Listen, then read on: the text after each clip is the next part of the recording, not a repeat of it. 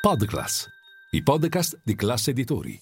Notebook di Roberto Sommella, la settimana finanziaria riletta dal direttore di M F Milano Finanza. Fare soldi per fare soldi per fare soldi. Se esistono altre prospettive, chiedo scusa, non ne ho viste.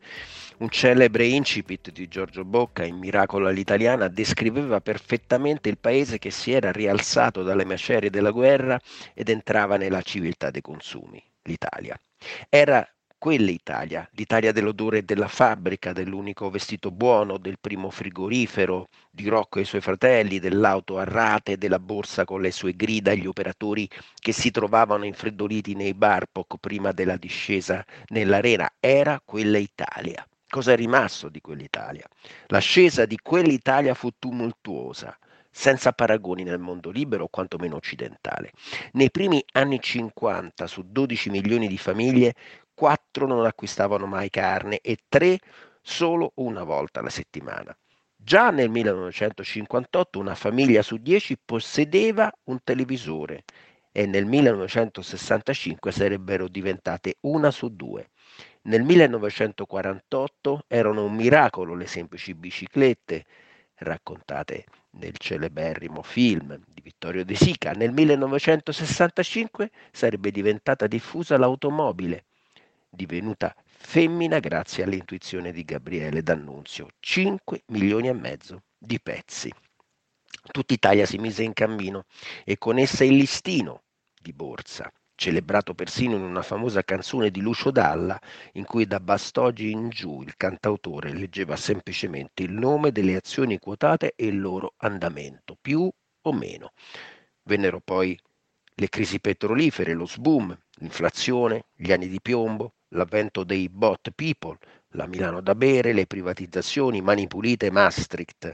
L'Italia in trent'anni cambiò più volte faccia, politica e tessuto sociale e con essa anche Piazza Affari.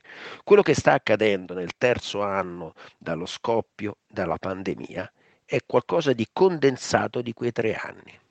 Aumento delle disuguaglianze, dematerializzazione dei rapporti umani e finanziari, fascinazione per le criptomonete, il casinò che ha contagiato almeno sei milioni di cittadini e sembra bruciare sempre di più, almeno negli Stati Uniti. Addirittura sei milioni di cittadini sono più di quelli che hanno B T P in tasca, tre anni come se fossero i trent'anni che ci hanno preceduto. In questo triennio la borsa, pur diventata europea e ritornata italiana per la parte milanese, ha perduto quattordici miliardi di capitalizzazione, ma nel solo duemilaventidue le O P A per delisting che abbiamo raccontato su Milano Finanza hanno cancellato, pensate, oltre quaranta miliardi di valore dalla borsa.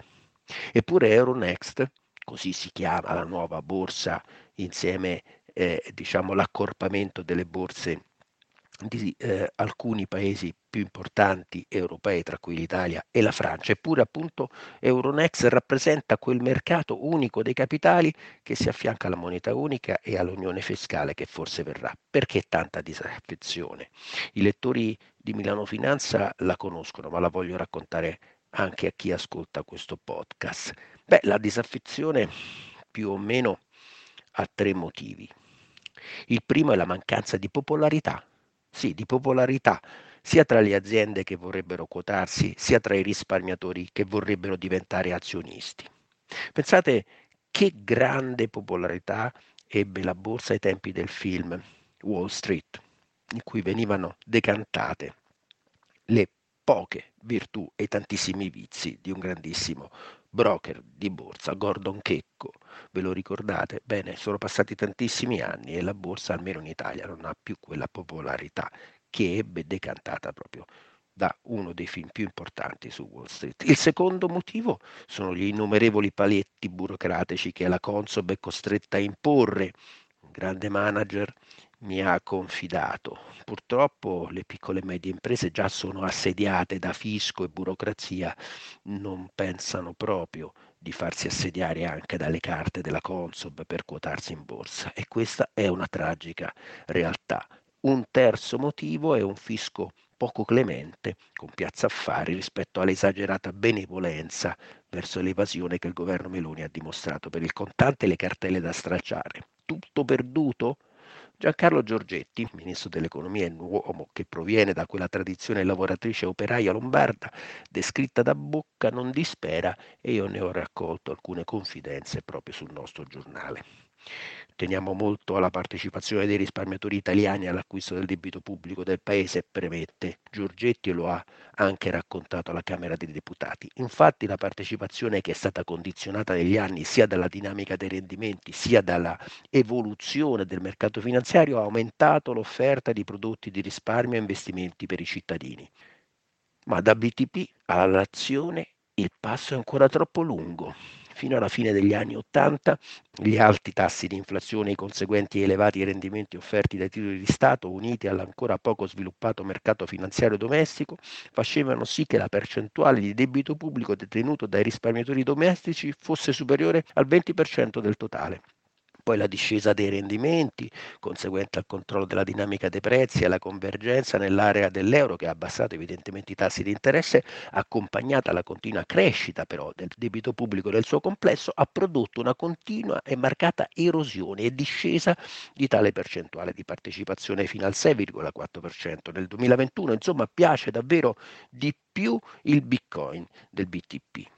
Questa fuga dai buoni del tesoro però appunto non è confluita in borsa. Il problema da risolvere dall'equazione complessa è tutto qui e noi di Milano Finanza ci battiamo da tempo perché siamo convinti che la borsa sia vita, che la borsa sia la spia di un'economia sana. E questa spia purtroppo si sta affievolendo proprio ora, che dovrebbe essere più importante, proprio ora che è nata questa borsa europea, proprio ora che può nascere insieme alla borsa europea il mercato unico dei capitali e chiunque passeggia per Milano ha la consapevolezza che è una piazza finanziaria dalle potenzialità enormi.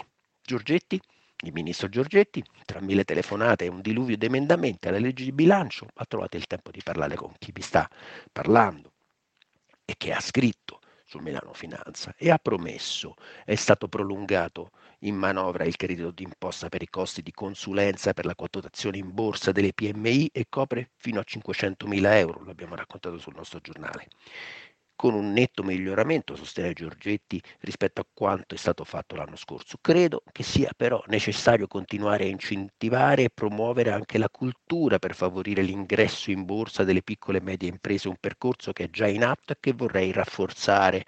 Altro passaggio importante è quello delle semplificazioni per l'ingresso nei mercati, quindi fisco e semplificazioni, rendere semplice l'accesso alla vetrina del proprio paese, proprio quello che era semplice, che era immediato, che era naturale in quegli anni del boom, in quegli anni del miracolo all'italiana, tanto decantati e illustrati perfettamente da un grande giornalista come Giorgio Bocca, perché una piazza affari senza affari è una piazza deserta che non serve a nessuno. Questo è il Notebook e io sono Roberto Sommella. Una buona giornata.